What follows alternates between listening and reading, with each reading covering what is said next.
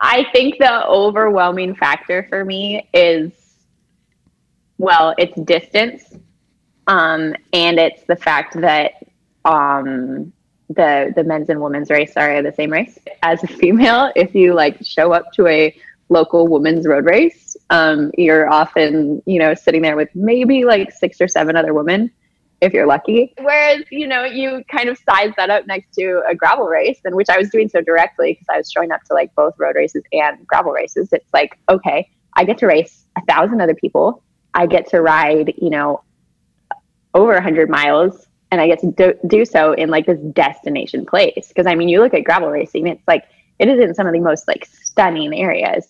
Even if I have like the worst race day ever, if my body is like not there, if my mind's not there, anything, it's like fact of the matter is I'm still like getting to ride like a nice long distance in a gorgeous place.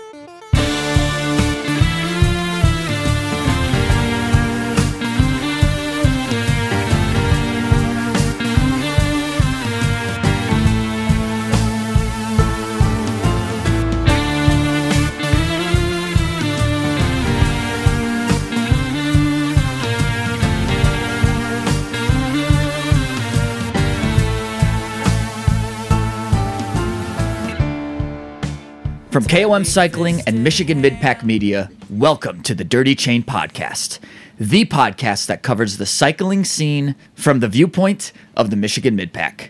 I'm your host, Trevor. And this is Sheldon. And on today's episode, we continue in what seems to have turned into a pro gravel racer series and talk with DK200 winner and endurance athlete, Amity Rockwell. Sheldon, we are sitting here on our uh, patio studio, makeshift studio, on what can be described as a as a, definitely a fall weather evening. It's, it's kind of one of those days that keeps me in Michigan. Like no nowhere else really has quite the fall autumn season that we have. Okay, I was going to ask you this because it's it is a sunny day, but it's definitely cool. Leaves are ca- falling. A couple of the trees, they're. Eh, I'm looking out and I can see a couple of the trees are already turning. Is it officially yellow. autumn yet? Yeah, I mean we're we're past Labor Day. Well, yeah, so I don't know if, t- if it's technically still summer, technically autumn, but I was going to ask d- does the weather and the end of summer does that excite you? Does it anger you? What, how are you feeling it, about it's a catch 22 yeah. It's my favorite time of year but always i have the lingering in the back of my mind is here comes here comes winter. Yeah it's like the it's it's like the sunday of of seasons right? yeah it's like yeah i don't have to go to work i'm enjoying but boom i gotta go to work tomorrow. Yeah Monday. tomorrow's winter. Tomorrow is but you and i kind of we're talking about this off the the rate or off the uh, mic. This is my favorite time of year when it comes to beer. I love autumn beers. Yeah, explain a little bit. Like what what about yeah. it? Well, the the one that I just truly You're just like you're just like really into pumpkin spice beers. Oh you yeah, love, you know, you I love, put my Uggs on. Yeah, you got your pumpkin spice pumpkin spice latte. You're just yoga pants and Uggs. I mean, just put you, that put that in your mental picture there. When I when I think of basic, I think of Sheldon. Um, I love Ichabod, which is that uh, it's a pumpkin dark lager. Um, stouts and porters start to come back in, and during the summer, I love my sours and I like my pale ales. But man, come winter, it's just like give me the Oktoberfest beers, give me the stouts, give me the porters. Yeah, I'm I'm a fan of Oktoberfest beers. I'm a fan of all that, but I always go back to the IPAs. I don't know. You you are an IPA fiend. And, I am. Uh, I mean, earlier you had a had a uh, all day. Now you're drinking a Centennial. Centennial. Yeah. But right when we sat down, you had a straggler of summer. You had an Oberon. It was like the last Oberon of the of the season. Yeah. Well, when you you had that, I was like, I'll do. It. I I started with an Oktoberfest, and then I uh uh yeah, the Founders Oktoberfest. Very good beer, by the way. Uh, and then when you were drinking your Oberon, I was like, I gotta do a little bit more summer. So I went back to Sheboygan Brewing Company's uh, Blood Orange Honey.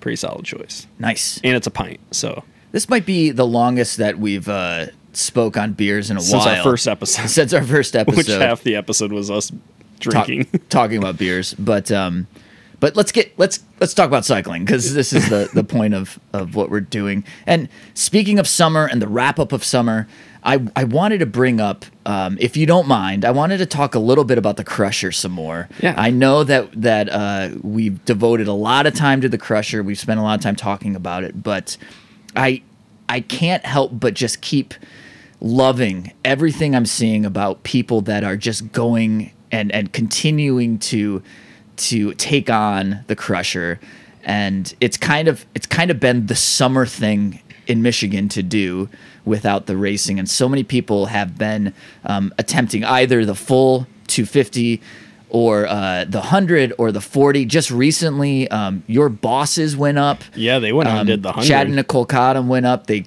crushed. I'm sorry that I'm using that. It's too it's too easy to say They that, but they they rocked the the hundred crusher as as well, um, along with friend of ours, uh, Dustin Derrick. who's called in numerous times. Yep. So uh, Dustin- any of our regular listeners probably have heard Dustin's voice on the podcast. Dustin was signed up for the Marji this Marji year, 100. and uh, unfortunately, you know, Marji's not happening. Marji Gesick, so uh, that was kind of the next best thing um, for him to do the Crusher. And I talked with Dustin; he just absolutely loved it, loved being up there and riding. And then um, also a couple other friends of ours, um, Lori DeYoung, Teresa Delisle, they went out and tackled the hundred. Speaking of Dustin, he recently called in to tell us a little bit about his Crusher experience. So let's hear from Dustin.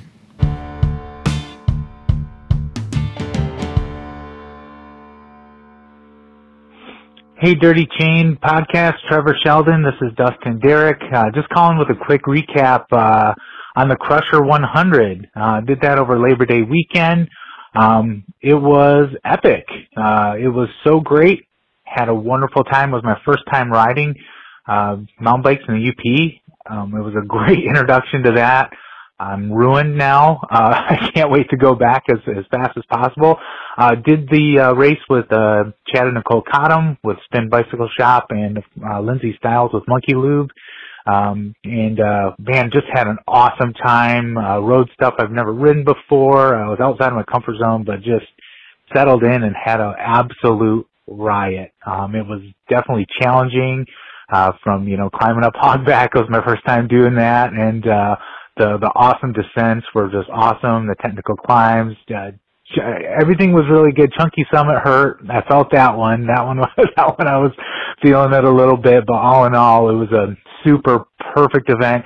I don't want to get too cocky because the weather was the best I think it's been for the event. So we were able to take advantage of the weather. I mean, it was a perfect day uh, on the bike. And uh, another special thing for me is my family uh, was uh, helped run and SAG for us, so that was cool. They had almost as much fun as I did uh, out, uh, with the support, along with Mitch Young with Hammer. He'd kind of show up with them, and uh, it was really cool uh, to have uh, the support and them cheering us on. Uh, also, uh, two new friends, Chris and Steph, did a great job with support. But anyway, uh, great time. I can't recommend it enough for all of you who are considering uh, doing it. Or if you're on the fence, please get out and do it while there's still time. It is absolutely amazing. Uh, I can't wait uh, to get up there and ride again. So uh, anyway, uh, appreciate the podcast and uh, uh, hope to uh, see you guys all in the Midpack. Bye.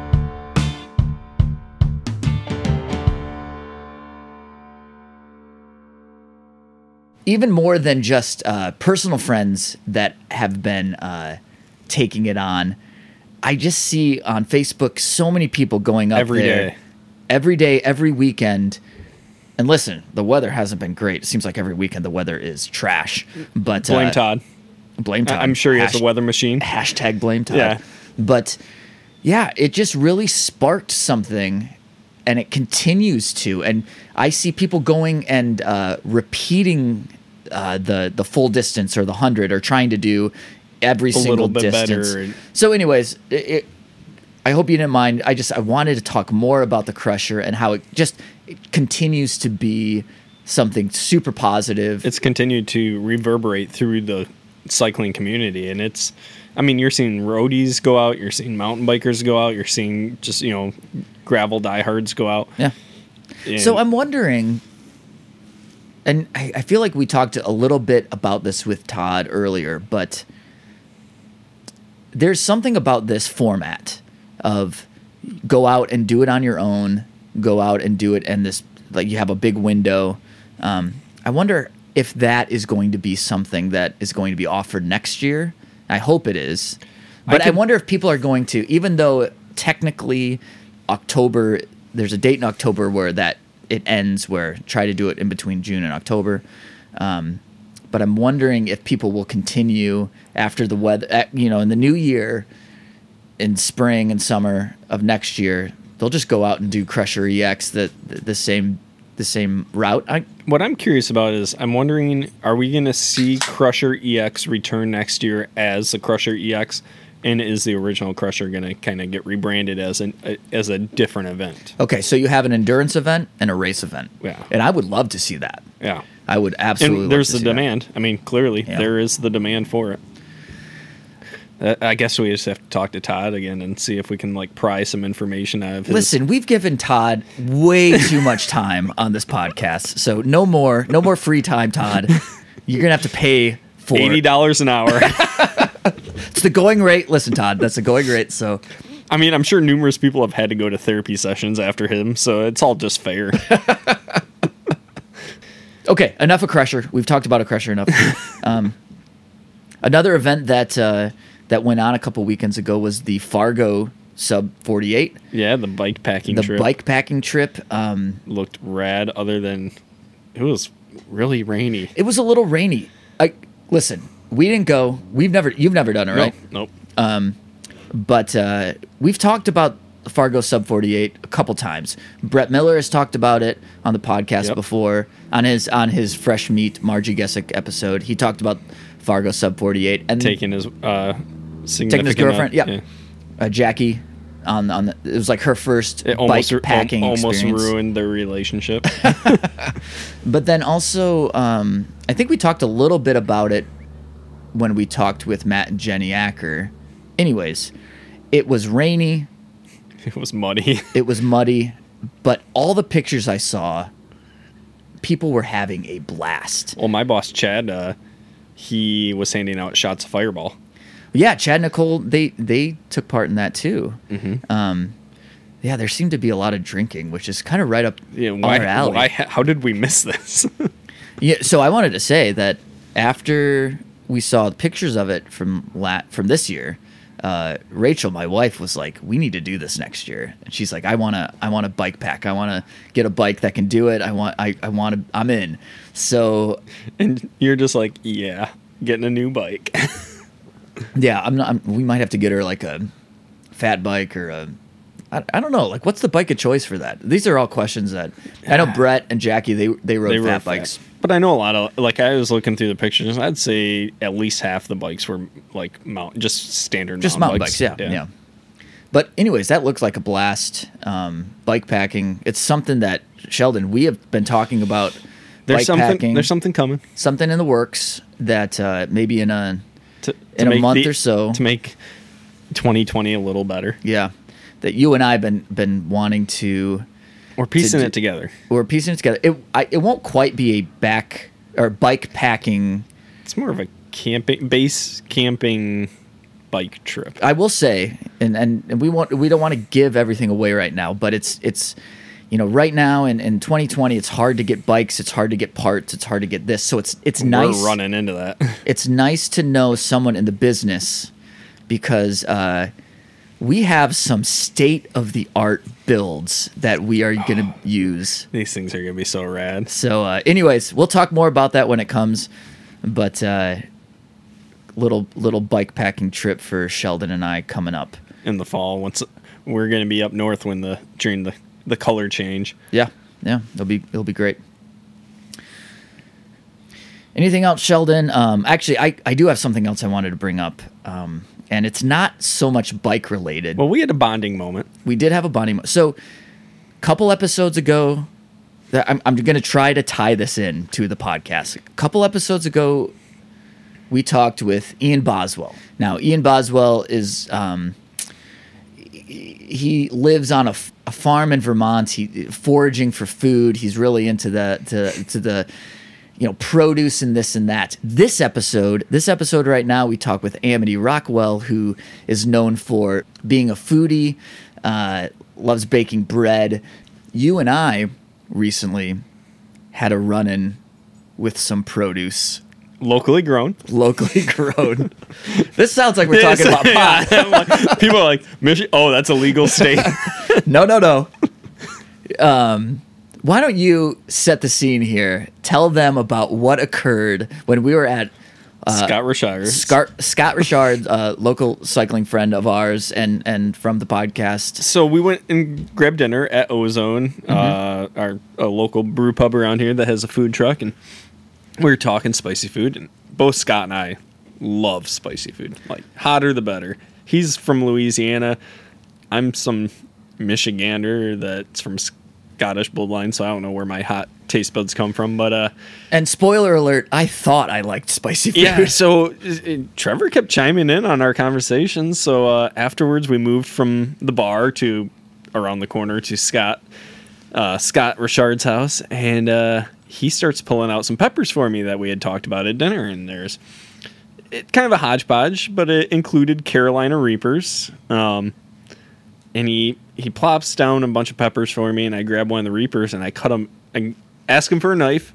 I cut it in half, and I hand it to Trevor, he, full knowing what it is. There, there was no like backhanded slide here.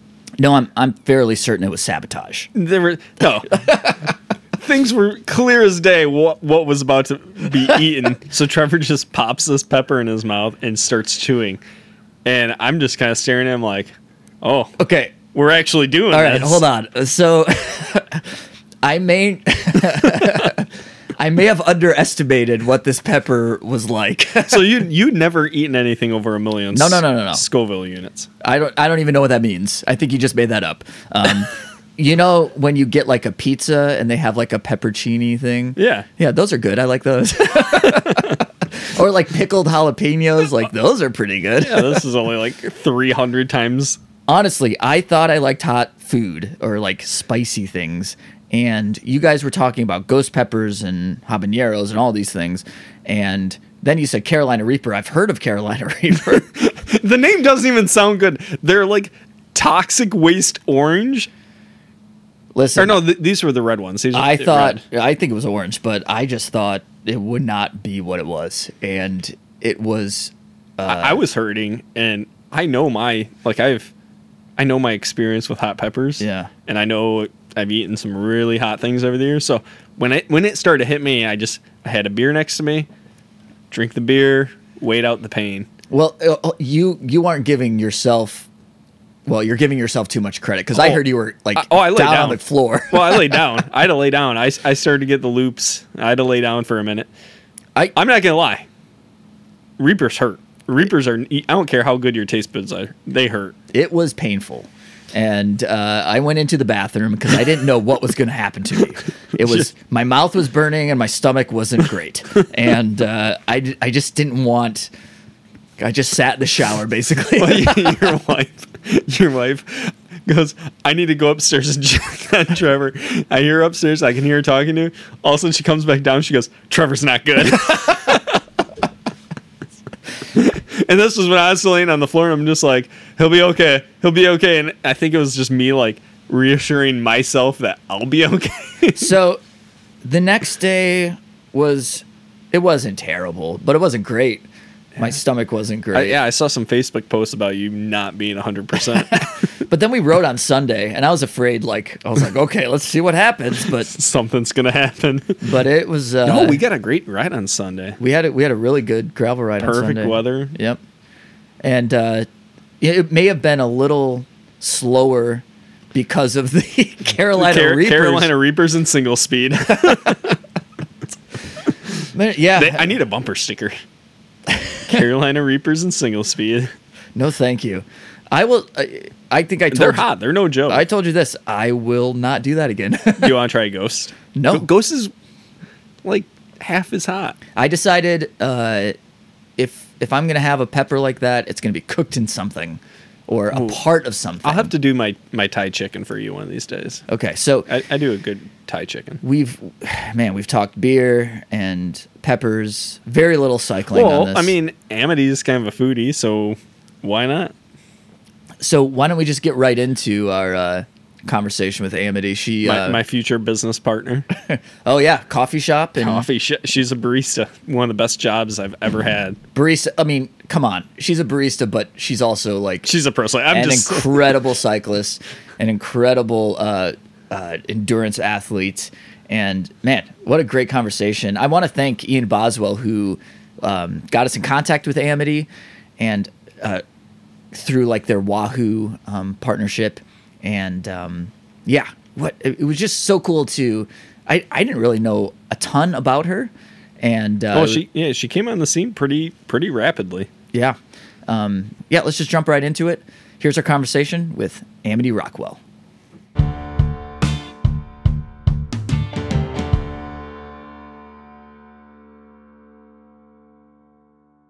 How's it going today? It's good. I didn't realize you guys were in the same place. That's cool. I did a I did a podcast like last week, and it was like somebody in Canada and somebody in like Massachusetts or something. We actually started we started off the pandemic in different areas. We we just each stayed home. So we're I don't know for what like 3 months all of our interviews were Yeah, even though we're in the same city, but uh, yeah, just we we just stayed, you know, quarantined, quarantined. Um, but uh, this whole podcast just came about with us drinking beers on a patio and his wife was just like, I think most of them come about that way, as far as I can tell. it's just gotta ha- happen naturally and uh, we just moved from a patio drinking beers to now we're just still drinking beers. still drinking yeah. beers It's it's what time is it there? Hey hey hold hey, on. This- hey hey is that st- judgment yeah, I, i'm sensing some heavy judgment here starting off on a good foot here. Where are you guys? Uh, no, I'm so we're in. Michigan. It's east. It's Eastern Standard. It is- Oh, it- oh it's yeah, I have no idea what time it is there. So just yeah. It's twelve oh three, so we're we're past the moon or uh, past uh, the midday. My only rule is that I ride bikes first and then I drink. So Okay, I, I rode today, so I get to drink. Well, a there you beer. go. I, I Sheldon, worked on I worked on bikes today. I worked I, on bikes. I went counts. into yeah. So Counts. And just to make this all about me, which it's not all about me, but today is my birthday, so I get to drink What? all yes. day. Wait. do I get to cheers review that. you? Cheers to that. sure, go right ahead. It'll be a very not interesting uh, interview. Uh, I feel like that all the time though. Like, yeah, the one I did last week was with Tyler Hamilton, and I was like, "Are Oh, you yeah. kidding me? Like, can I ask you some questions? like, Uh, why yeah. are you listening to me? I literally just started riding bikes. Like, that would be a fascinating conversation. I know. I like. I watched the whole like Lance thirty for thirty thing, and I could tell I was like, this guy has so much to say. Holy cow, that was uh, yeah, that was something else. So, are you in California? Yes. So, are how's the whole fire situation? Are you getting some of that? Um, uh, Luckily, I, it's totally fine where I am. I am in Santa Barbara, um, which is notorious for having really, really gnarly fires all the time. Yeah. Um, but for some reason, we were spared in this latest wave of things. Um, the lightning storm, which started most of them, didn't actually come through here. We only got like five minutes of rain, and that's all we saw of that. So, um, yeah, um, all my family and all my friends are in the Bay Area. and that's where I grew up, and they are having a time. Their air quality still, it's like by the middle of the day, it's like go inside, like don't breathe levels. So, yeah, I, I'm just kind of you know lucky that I happened to move down here, um, and we're not hit right now. But you know, How has We'll that area been uh, throughout like the quarantine and then like throughout the whole? D- d- don't mean to kind of start this on a bummer of a question, right? Everything um, sucks. but yeah. but uh, is it is it a good place to kind of be uh, centrally located and and get your training in?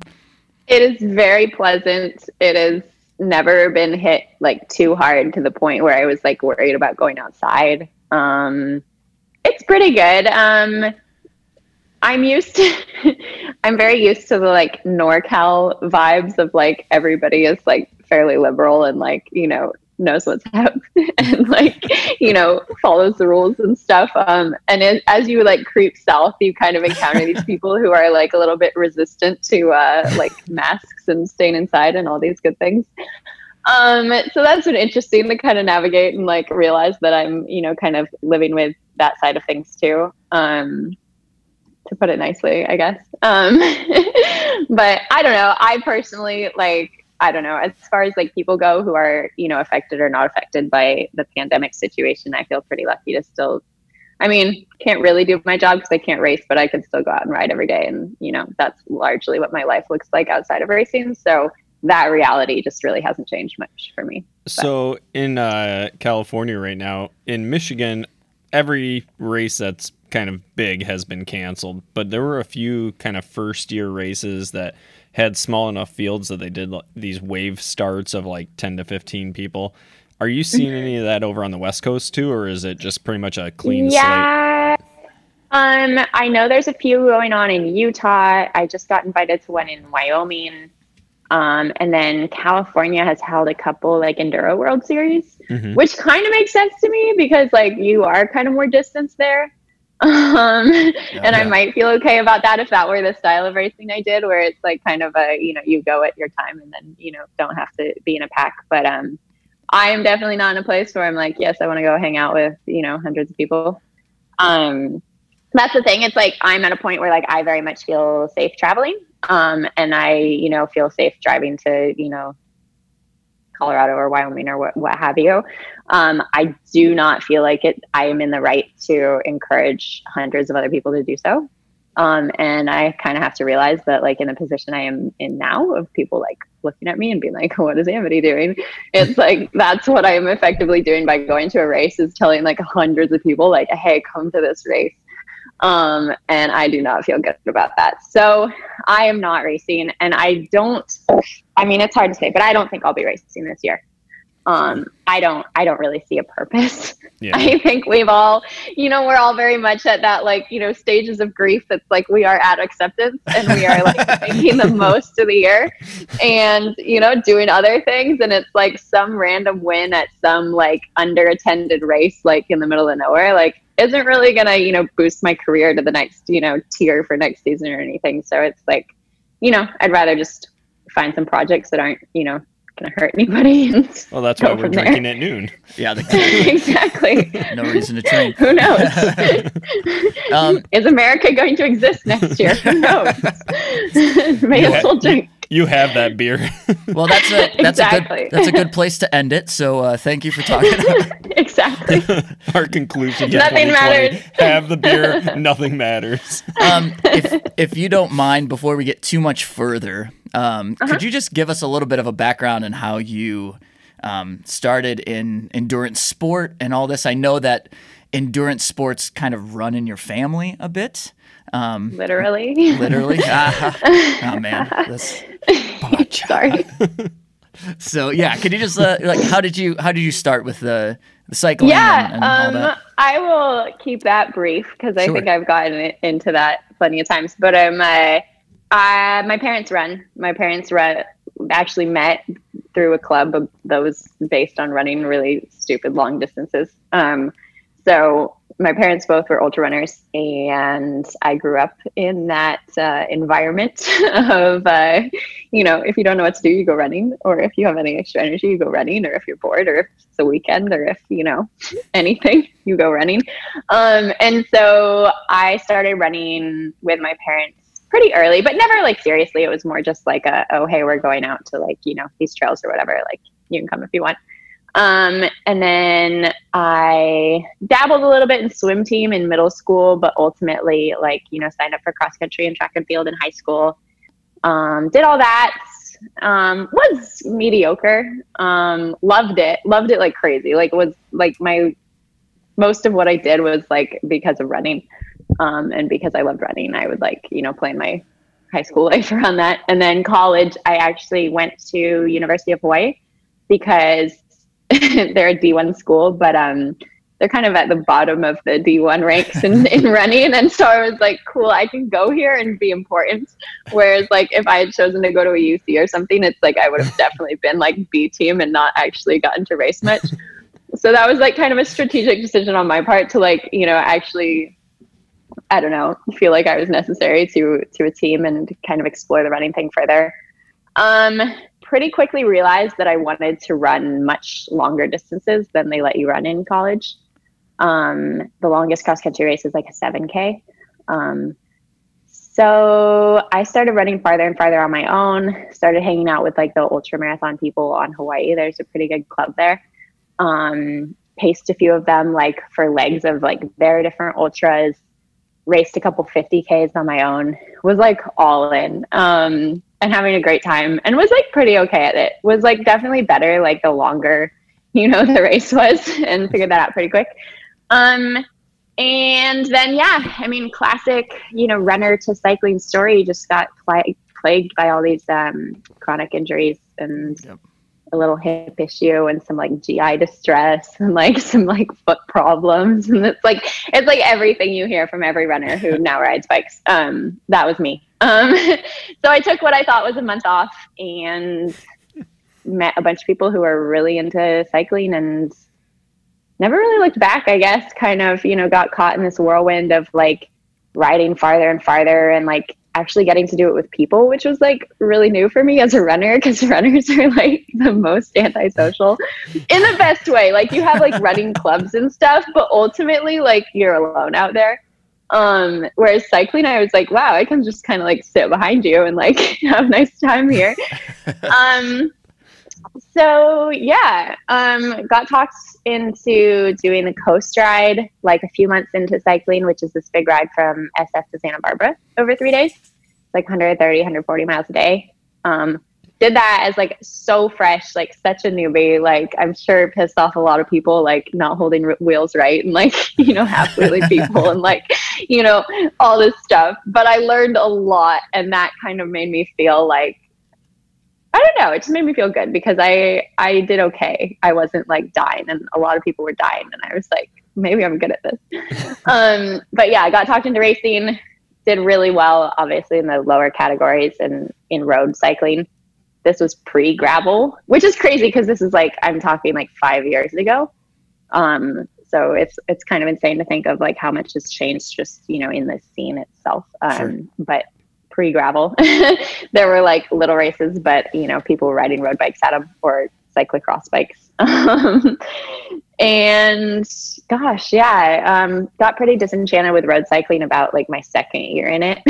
so, but that was right when you saw stuff like the grasshoppers get a little more popular, and those were right in my area. Um, and Belgian waffle ride, and then had a good friend who was like really like prescient in a way and like was like hey gravel is going to be a thing. Like you should come to gravel races. Like they're pretty exciting. Um, so he convinced me to go to gravel worlds and crush it in the Peschers um, yeah. And you know kind of steamrolled from there like yeah I, you know. th- thank you for sharing that. I, I've read it before, and you said you've you've told the story before, but I think a lot of us have a similar progression from running to cycling and both Sheldon and I are yep. recovering runners and I will never go back to running. yeah, meniscus surgery was enough Ooh. for me. Yeah.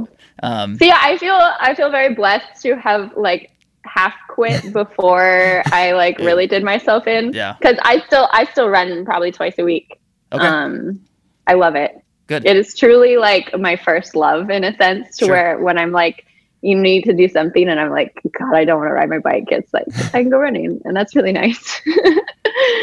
So you, you, mentioned i mean you like four or five years you've been cycling. You mentioned mm-hmm. like that big coast ride that you did and people may have thought well she's a newbie or whatever. That did you find it uh, difficult just on a technical side of things to kind of get into the cycling sphere or did you just kind of dive in and learned quickly um, I don't know. I think it's really hard to like have any perspective when you're in it. Um, I definitely for like the first year was really really good at going uphill and really bad at going downhill. Um, and realized that and made myself work on some things. Um, yeah, learn to learn to definitely like really enjoy the technical side of it and I think that's kind of been the appeal of gravel for me too is that it's not like 100% about your engine i like my favorite races are always the ones where it's like hey do you actually like you know ride on dirt in your normal life or like are you fresh off the pavement here um so yeah i don't know um I think that was, yeah, I think it was actually a large part of the appeal. Like the draw for me was that I had something to work on besides just like absolute fitness all the time. Now, did you go from road to gravel or did you go road, mountain, gravel? Or where did mountain biking come in? My first bike race was actually a grasshopper, which is quote unquote gravel. It's like 80% road, 20% like weird single track. Oh, sorry. I'm so sorry. I've, I'll be right back. I, I have to take a loaf of bread out of the oven. Oh, this is so on brand for me. Wow. it's not done yet. It's not done yet. Um, um, I need like 10 more minutes. I'm sorry. That's very unprofessional. Um, uh, where were we? yeah, the first race I did was a grasshopper. Um, and that was like, I just kept coming back to that because for me, like, once I decided to take it seriously, it's like kind of at that point, the clear path was through road, like through, you know, upgrading through all the categories, doing some bigger races, getting noticed by like a real team, um, like a continental team like Raleigh or like, Sure. you know, team, it was team 2016 at the time, but you know, those, those kind of people. Um, there wasn't really a like, oh, well, if I take gravel really seriously, like I can end up with a career. Like that wasn't, you know, a thought going through anybody's mind at the point. But that those type of races were kind of always what I came back to to like actually enjoy myself. And road was what I did out of like, and you know, just feeling like that was, you know, what I was supposed to do. Um, but yeah, I, I mean, I always tell this story about, you know, going to Redlands, like my second year racing and having like the worst time ever and coming out of it really, really depressed. And then, um, I was already down in SoCal and the following week signed up for um, the Belgian waffle ride just friend was like, this is sick, you should come. Um, and I did great there and I had the best time of my life. And I was like, oh dear, I might have to quit road racing.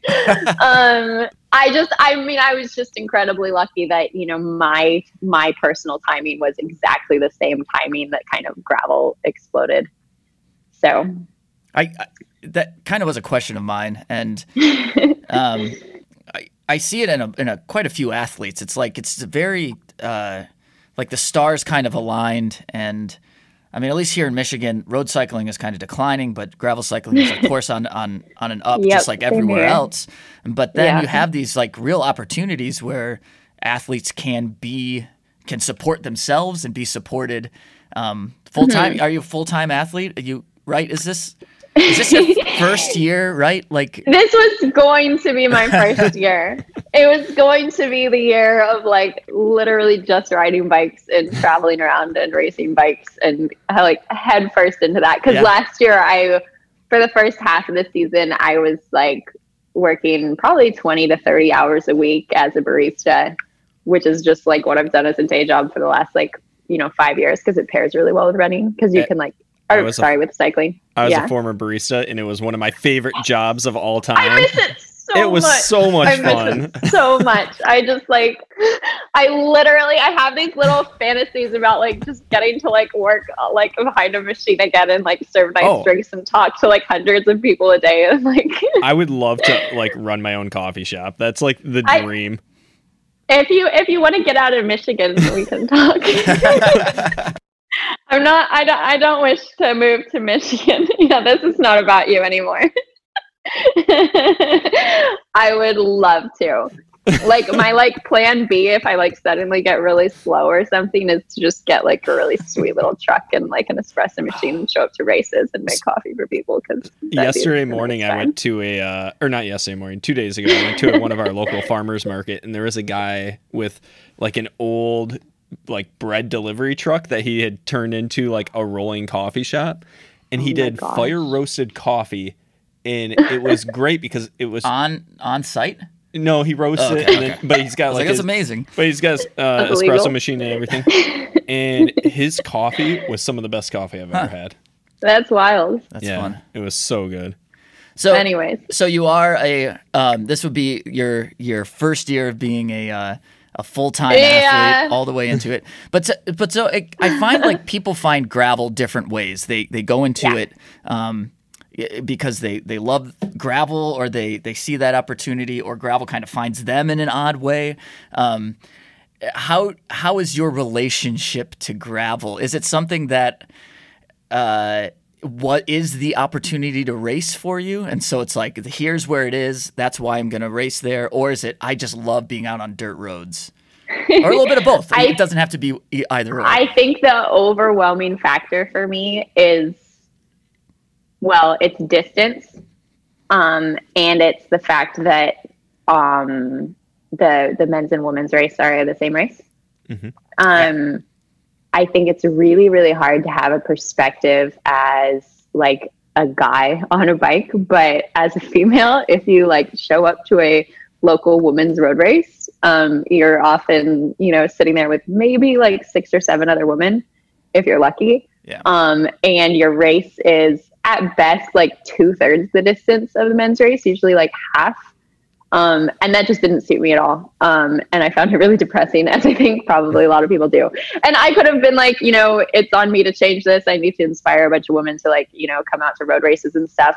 But I didn't really see myself like personally benefiting from road racing in any way to the point where I was like, I don't know why I would talk anybody into doing this because I was like kind of bored and kind of, you know, left like wanting at the end and like, you know, in all these like strange places where I guess, you know, like race organizers can afford to shut every road down and, you know, pay like 50 bucks. But um yeah, whereas, you know, you kind of size that up next to a gravel race and which I was doing so directly because I was showing up to like both road races and gravel races. It's like, okay, I get to race a thousand other people. I get to ride, you know, over a 100 miles and I get to do, do so in like this destination place. Because I mean, you look at gravel racing, it's like it is in some of the most like stunning areas. Um, and you can like really get out there because you're like going that far and like you have a more capable bike and like all these all these factors to where I was like, even if I have like the worst race day ever, if my body is like not there, if my mind's not there, anything, it's like fact of the matter is I'm still like getting to ride like a nice long distance in a gorgeous place. Um, so it was like, well, yeah, obviously I would do that, you know, whether or not I'm good at it. Um, and then, you know, you get to ride with people, you get to meet a bunch of people, you get to feel like you're like, you know, in a real event, um, you know, all these things. Um, but yeah, I think by and large it was um, distance based for me. Sure. like show show me a road race anywhere that's 200 miles or 150 miles or you know even 100 miles for women is like a stretch. So. And I think like I guess that makes sense with your you endurance background already, you'd be looking mm-hmm. for in an endurance sport in that sense, or like mm-hmm. in a cycling. I mean, other people. I mean, I, I, I often wonder. Gravel now has been compared to like the mountain biking of the '90s and how big mm-hmm. mountain biking was then, and so I, I often wonder if people like uh, Ted King or Stetina, like if they would go the mountain bike route if it was the '90s instead of well because yeah. gravel wouldn't didn't exist and so if they if they left road biking and then came back and wanted to just do another thing if they if they do mountain biking or or if gravel just speaks to them so much and mountain biking is just a little bit too out of the ordinary um, yeah I don't I don't think gravel is enough is like a defined enough thing for it to be anybody's like thing per se, you know? Like it's kind of this just like all encompassing thing where I feel like for me it just covers like so many different territories that like yeah, literally like the common denominator is like distance and like field and, size. And maybe that's the success of gravel too. It doesn't have mm-hmm. to be it's a lot of gray area. Sure, and and gravel gravel in Michigan is going to look different than gravel in California. Is going to look oh, different totally. than gravel in Colorado. Sheldon did a ride last year, um, which actually just happened this it, weekend. Yeah, it was uh, yes or two Lake, days. Lake ago. City Alpine yeah. Um, and it was it was branded a gravel race, and he so he flies out there with his gravel bike, and everyone's on full suspension mountain bikes. I, I, ended up blowing out a rim with like three and a half miles to go, and I had to run a five k in cycling shoes. So I mean, yeah, the the definition of of of gravel is is fluid, I guess. Yeah, like depending on where you are. I think it's a vibe thing too, where it's like I mean I can't speak for '90s mountain biking, but like I think those were still like you know quote unquote races. Whereas like I think you see like the pros like Ted and like well Pete's really competitive, so I don't really put him in the like retiree group. Um, but these like you know re- retired cyclists can show up to gravel races and like pretend that like they're not serious anymore, and like pretend that they're done with competition and say all these things, and then you know casually win or casually not win. But like you know, it's still I think just feels different probably from a competition standpoint to where it's like an event instead of a race a sure. lot of the time. And, and I think that's another uh, a pro for a, a positive for gravel is that it can be competitive for people. It can be mm-hmm. it can mm-hmm. be kind of everything for someone.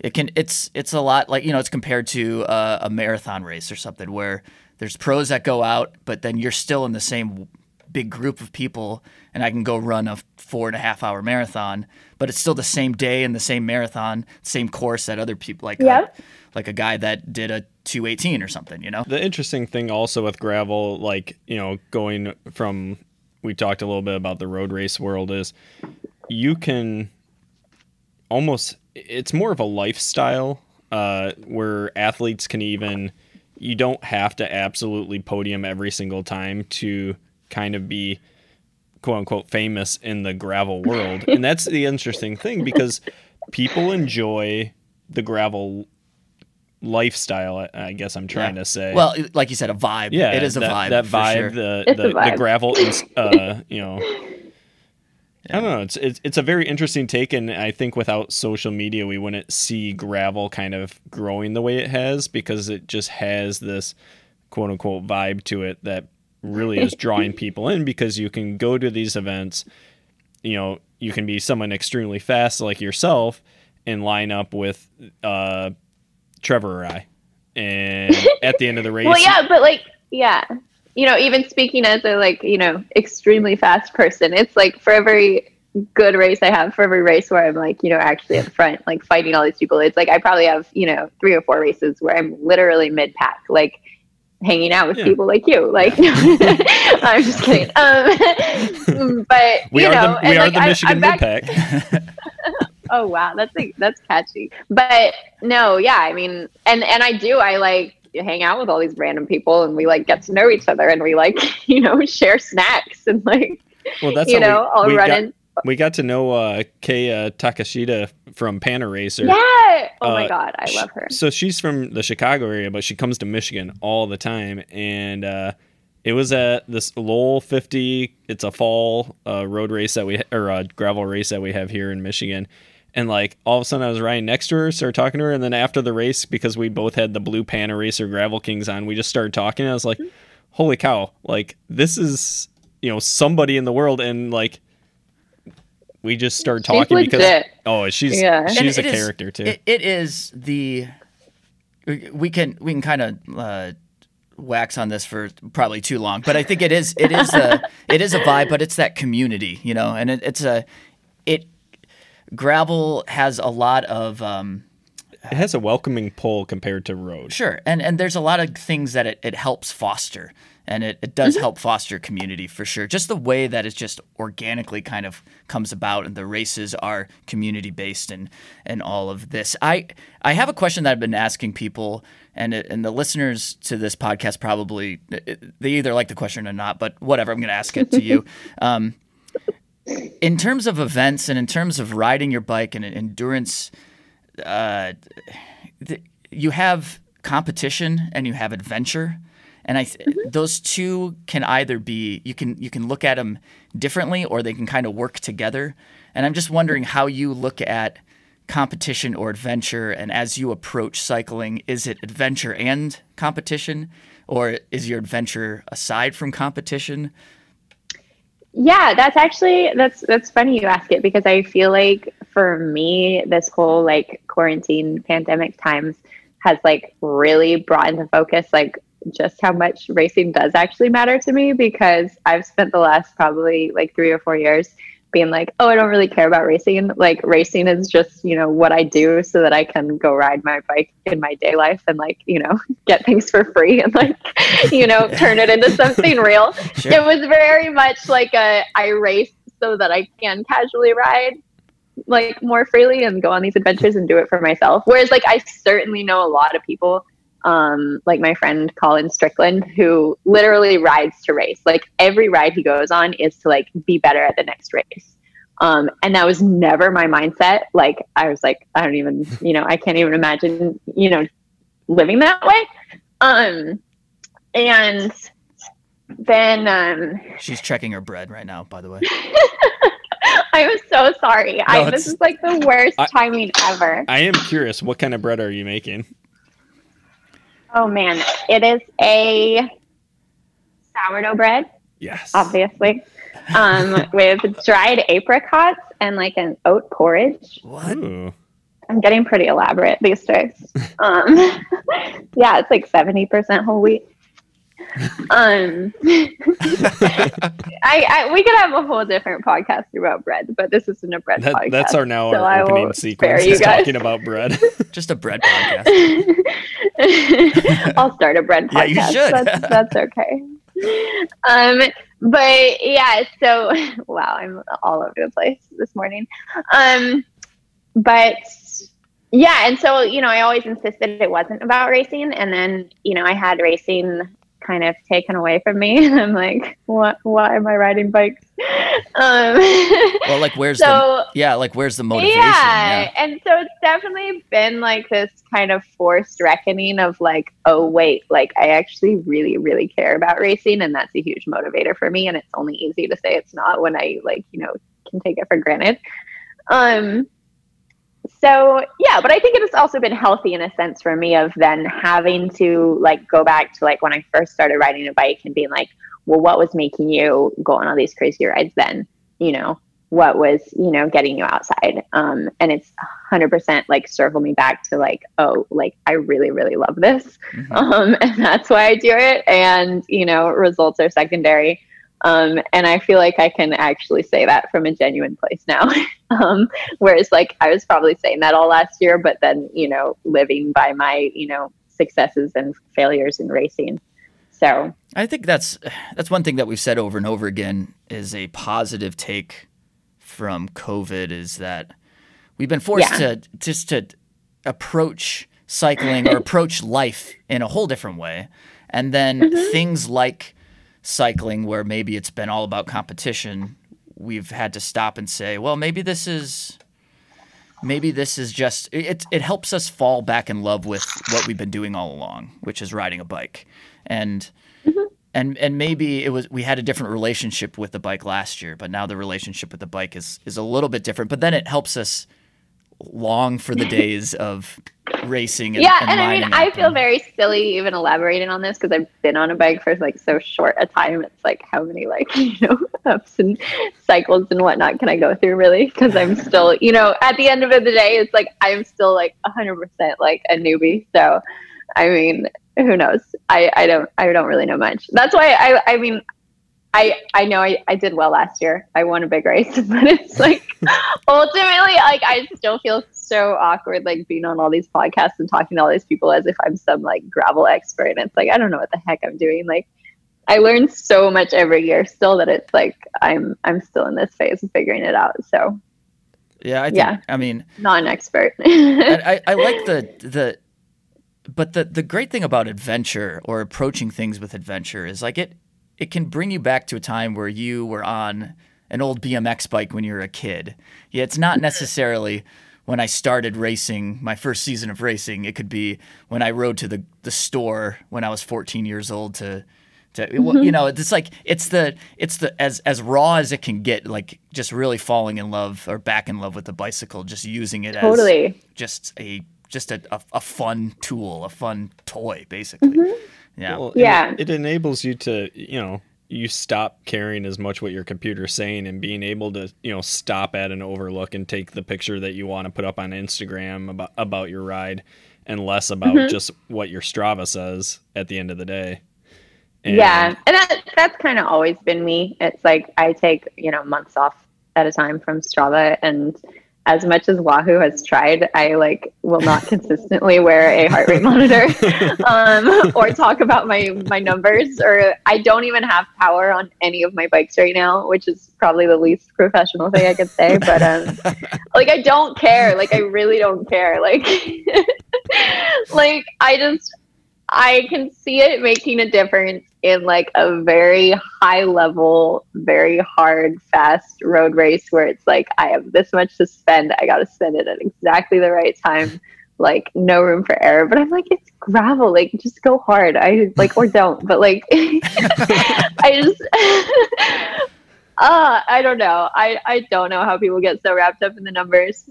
So like you, even like mid pack people, they're like, oh yeah, oh, I like held this power for like this many minutes and like you know this whatever, and I'm just like, I have no idea what my FTP is.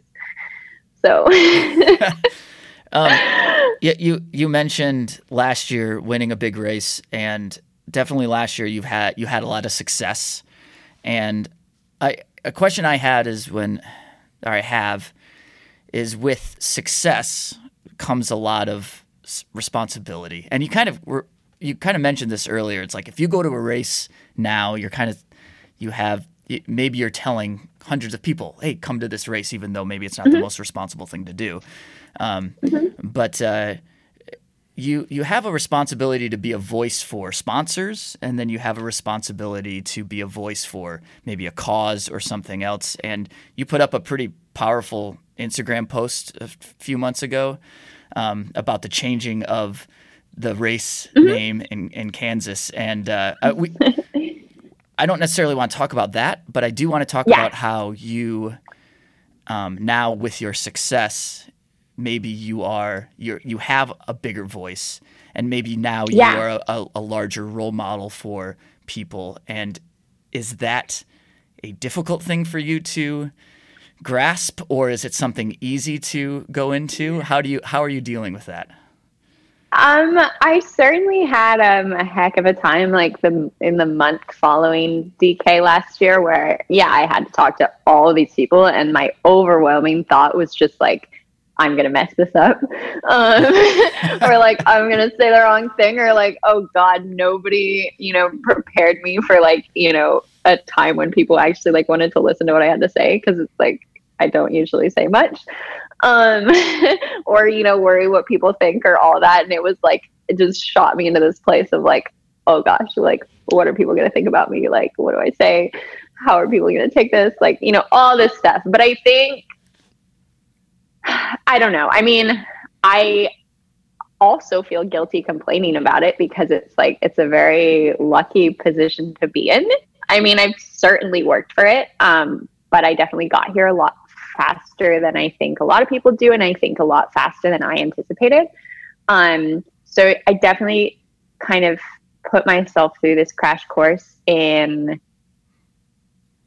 I guess, always just trying to speak from a I don't know, a healthy perspective and like, you know, good point of view. But um I I'm like struggling how to put it. Um like I ultimately feel feel lucky to be kind of somebody that people are, you know, asking these things and somebody people are talking to and somebody people are listening to because I think overwhelmingly like the faces of gravel up to this point have been like largely kind of old white dudes um, yeah.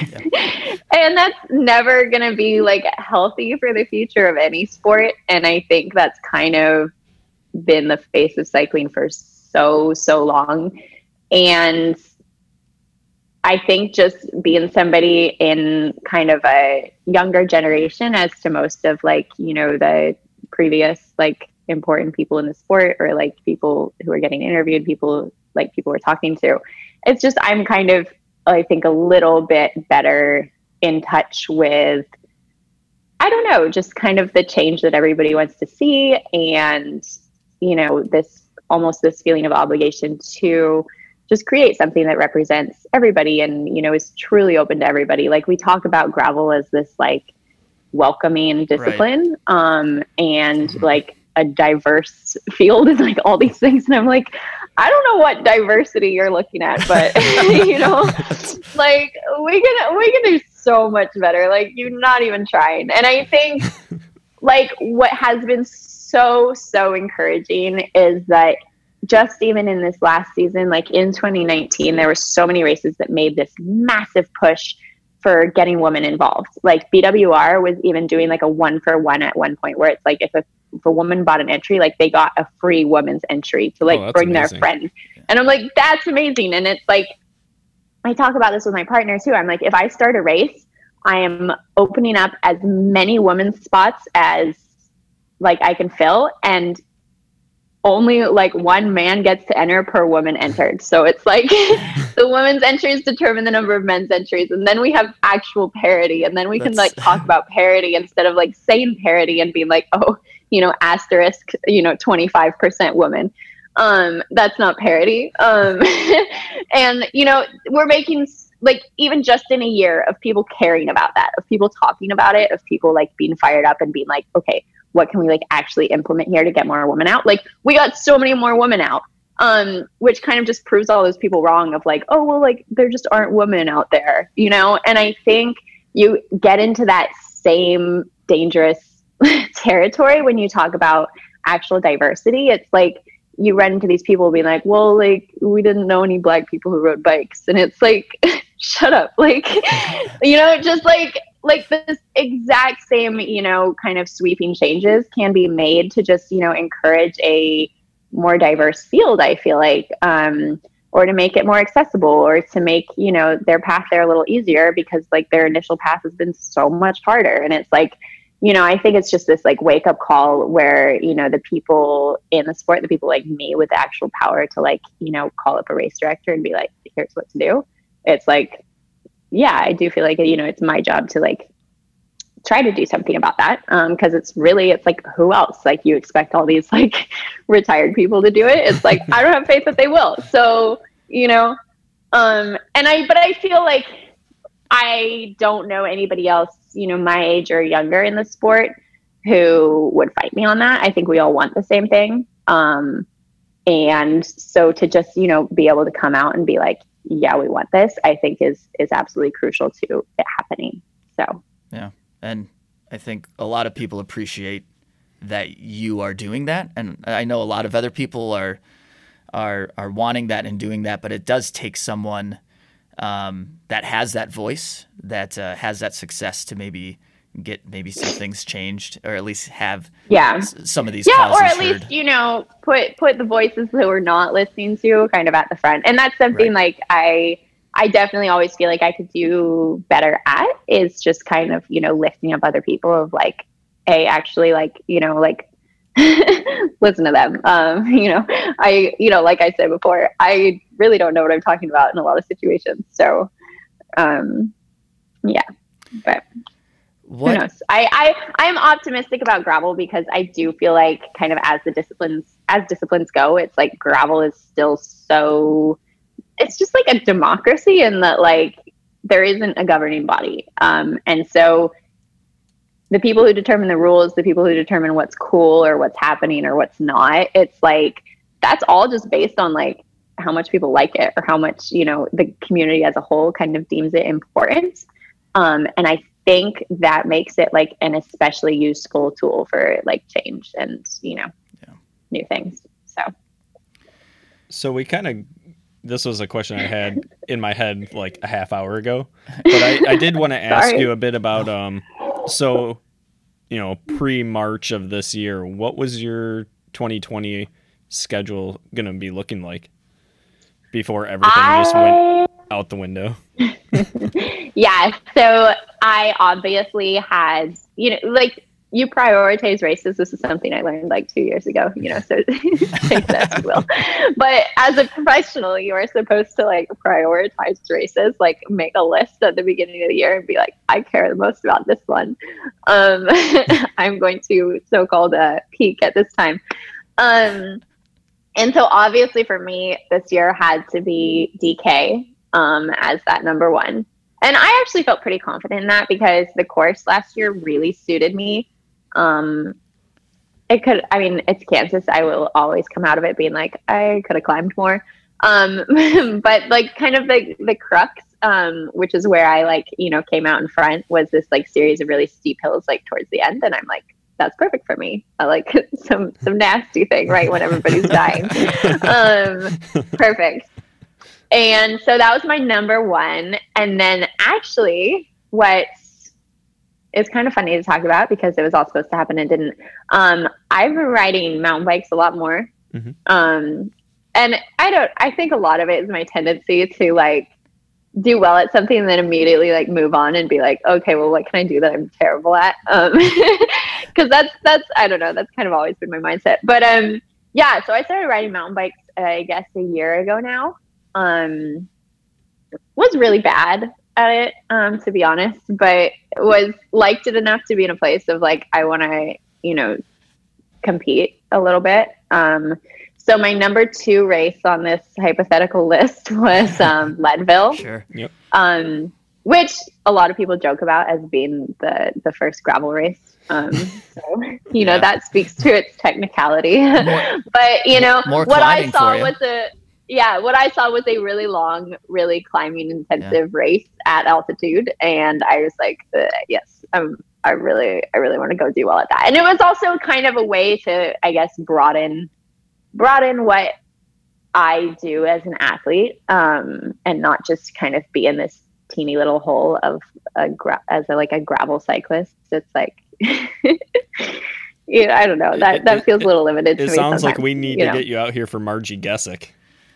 What's that? It's Uh, maybe you don't want to know. I guess. it, Jer- Jeremiah Oh, I Bishop do, called it though. the hardest one day event in North America. It's a, I trust I trust JB to it's speak the truth. it's it's a from, we personally have not done it. Yeah. Uh, I don't mountain bike. Trevor doesn't mount or Trevor does mountain bike, but uh, to dabble in the it, it's a hundred mile up in uh, northern Michigan, and it is uh, sadistic to say the least, from what we hear. Ooh. So Mar- will- Marji yeah. Gesick, a, a, a twelve is it a twelve hour finish? Is 13, like 13 hours gets you a belt buckle. so buckle. thirteen hours is like That's a quick yeah. quick one. People I mean, do it D- in twenty four. DK. My my time at DK was twelve fifty nine. Okay. So yeah. I'm used to having my butt in the saddle for that long. But Yeah. So yeah, i- if, if, it's if- true mountain biking, I'll probably be walking a good twenty percent of the time. So So it so is it safe to say that like Leadville maybe was one of your like what excited you for this season? totally, Yeah. totally, yeah. Because you know, I can look at Kansas and be like, well, I've done this twice. I've won this once.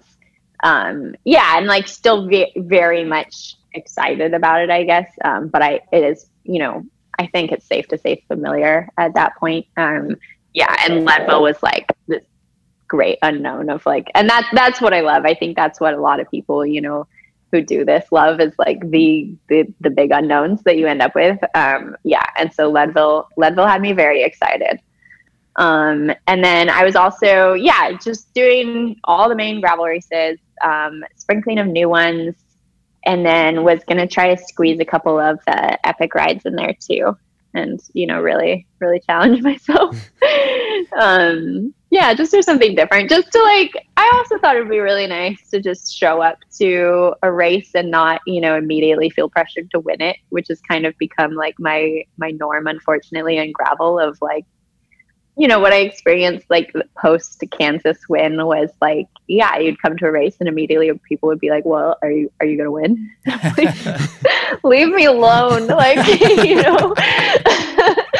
like, oh, maybe I don't feel like winning today. but you can't say that. So mountain biking was kind of this like nice little window to be like, well, nobody expects me to win this. I, I'm terrible at mountain biking. So, but yeah, I guess that's all next year. Although now I really don't have any excuses because I've had a whole other like year to work on my skills and actually, you know, come out of it saying like I'm a mediocre mountain biker. Um, but we'll see. Yeah, next year definitely expect a, a healthy mix of mountain biking and gravel and Now it's not as long as Marji Gesick, but we have a very famous mountain bike race in Michigan, Iceman. You're And- really trying to get me to Michigan. I've not? heard I of mean- Iceman. didn't didn't Kabush do that on a gravel bike? He did. he Yep, did on a drop bar. Yeah. Yeah, Um, he, What he a won, crazy he won man. it. Yeah. He won it uh, Two two years years, ago. ago. What on a a, on a crazy man. bike. I'm good. I'm good friends with Geoff.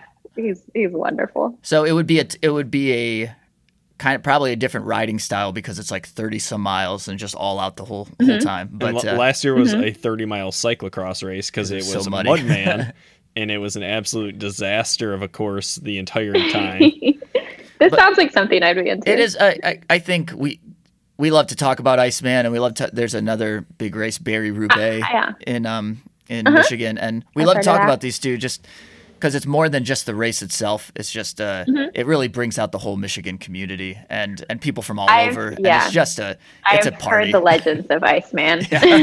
when when is Iceman? so it's it's in the like the first weekend of November, which is it was canceled this year. So Oh gotcha. Um, yeah, no, I've certainly that's one of those races that you like you hear the like legends, you know, and you're like, oh, that's like someday. Which is kind of funny because like I definitely felt that way about Kansas when I like first started racing gravel. It's like I was good friends with um Yuri Hauswald. mhm. Um, and he had just won it during like the gnarliest weather year ever. Um, but he just lives up in Petaluma, and I was in the Bay at the time, and like, like people would talk about it as this like you know very like impossible like unreachable thing. This like thing you did when you were like really good, like when you were like really knew what you were doing in gravel, and like were very experienced and like all this stuff, and you're like.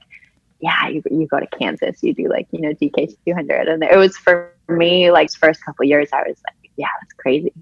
I was like, that's that's a big race. I was like, maybe someday I'll do that race. Um, and then yeah, I got the opportunity to do it two years ago, and definitely went in still just like freaking terrified of like you know, and I don't even know what I was scared of. Like, like I can't even like pinpoint it to as like, oh, this is what I was worried about. It's just like it's just kind of like larger than life, I guess, in a sense, to where you're like, ooh, DK. Um but yeah, you do it and you're like, wait, really? Like that's that's what I was worried about. Um and yeah, I don't know. Maybe maybe Iceman is is worse than it sounds, but for me, like Kansas, I was like, really, guys? I'm like, that wasn't that bad. so as you're saying that, I I do wonder. Um, you've kind of self described yourself as a as a newbie, which you're not. There's no way that you're a newbie. I mean, like for, uh, you're, you're you you you are experienced. You're an experienced cyclist, but. Um, but for someone who is getting into it and wants to start racing, um, d- what kind of what kind of words of wisdom can you, whether it's a whether it's a man, whether it's a woman, whether it's anyone, Mhm. like uh, what do you have any? I don't know. Do you? Yeah. Do I have advice? Um, I I don't know. I think it is such a personal thing for me, and I think you know for everybody, like talking about these distances and these efforts, like it is just largely personal and like kind of perspective based. And I am incredibly lucky. Like I cannot like express how lucky I am to have like grown up in a household where like I knew my mom had like run a hundred miles before, you know, like that kind of thing where it's like my perspective of like, well, is that, you know, this like badass thing to do or is that adventurous or is that, you know, like a hard thing? It's like my perspective has been like skewed from the beginning to where like if I ride 50 miles, I'm kind of like, well, you know, could have ridden more. Um, or like, you know, whatever. Like it's not a big deal to me. Whereas like you pull somebody off the street and you're like, I rode my bike for 50 miles. They're like, holy shit, 50 miles. you know, it's like, and it ends up just so skewed depending like who you talk to, who you listen to, who you look up to, and then, you know, there's social media and all of it, like all this stuff. It's just like, it's really, it's just like about you. Um, and I think that's like been also what I like continue to take away from it is like, you know, even like during the pandemic, you see all these people like, you know, doing these really cool things and like working on these projects and like, you know, right Everesting and all this Yeah. bullshit. And it's like I can only get caught up in that so much because like I'm never gonna Everest and I don't want to Everest, but it's so easy to see somebody Everesting and be like, oh gosh, like should I Everest?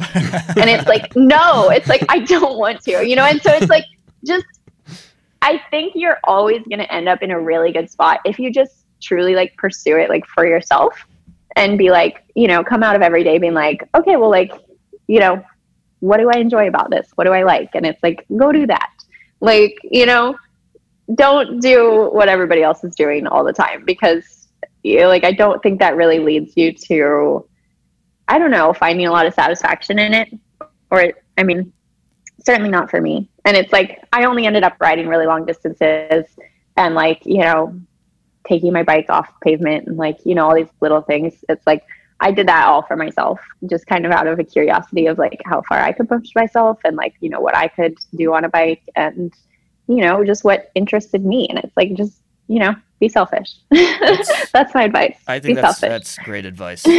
And that's, uh, I think it's a kind of a good, good place for us to, to kind of leave this. Uh, yeah, we, we'll, we'll talk later it's about the somehow been an hour. This always happens to me in podcasts. I'm like, I start out being like, oh, I don't, I don't talk that much. Like, I'm not, you know, really talkative person. Then I like, I'm like, oh dear, it's been an hour. But um, no, this is, this Well, is I'll, I'll talk to you later about this coffee shop. I like this idea. totally. Oh my gosh.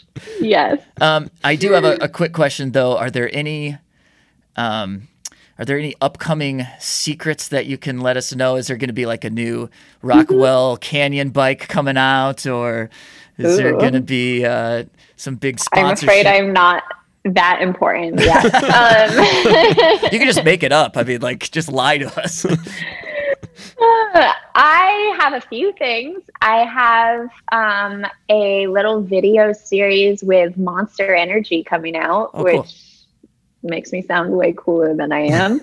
um, but yeah, no, Monster has surprisingly been an amazing partner in all this. Um, we they actually got in touch with me at Belgian Waffle Ride in 2019. So before Kansas, I guess I was already on their radar of like, oh, this person, you know, like rides really far and is somebody, you know, we want to support. yeah.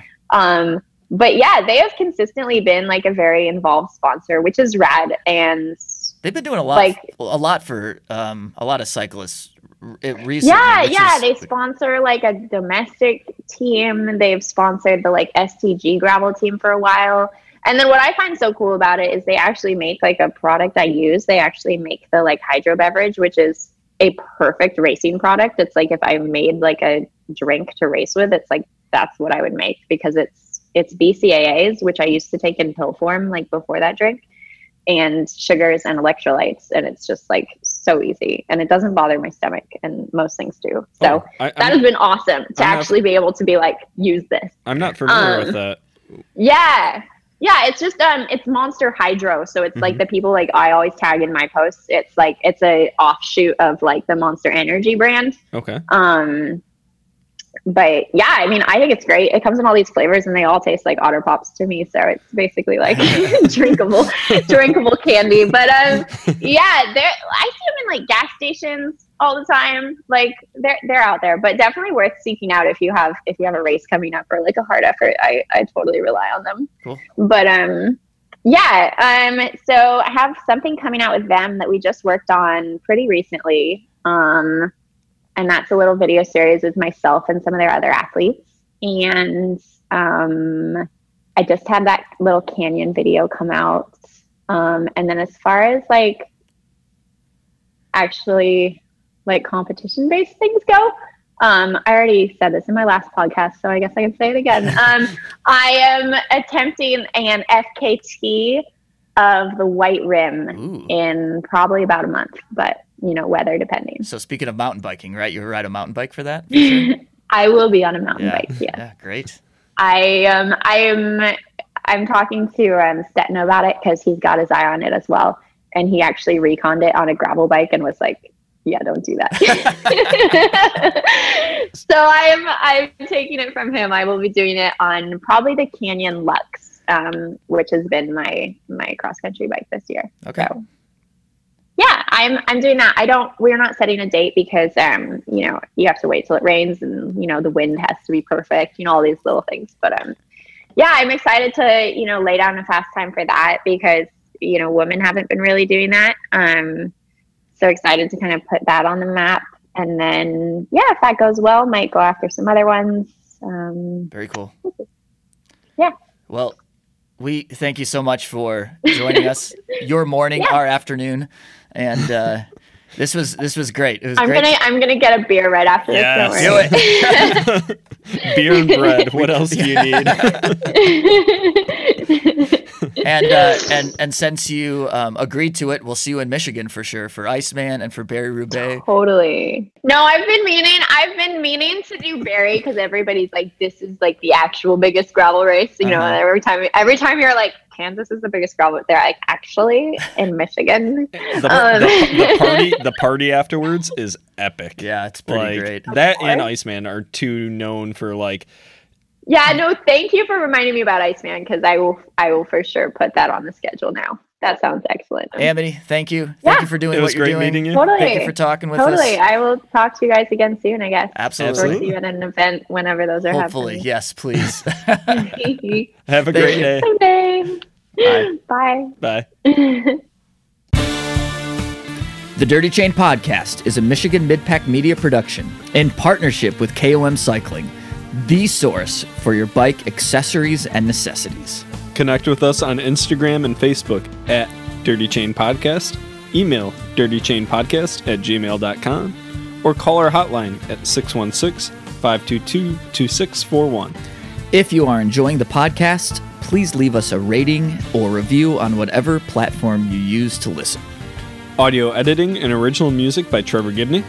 Sheldon Little handles the social media, graphic design, and of course, bad decisions. And a huge thank you to Amity Rockwell for joining us for this episode. And as always, keep your chain clean. But get your chain dirty. We will see you in the midpack.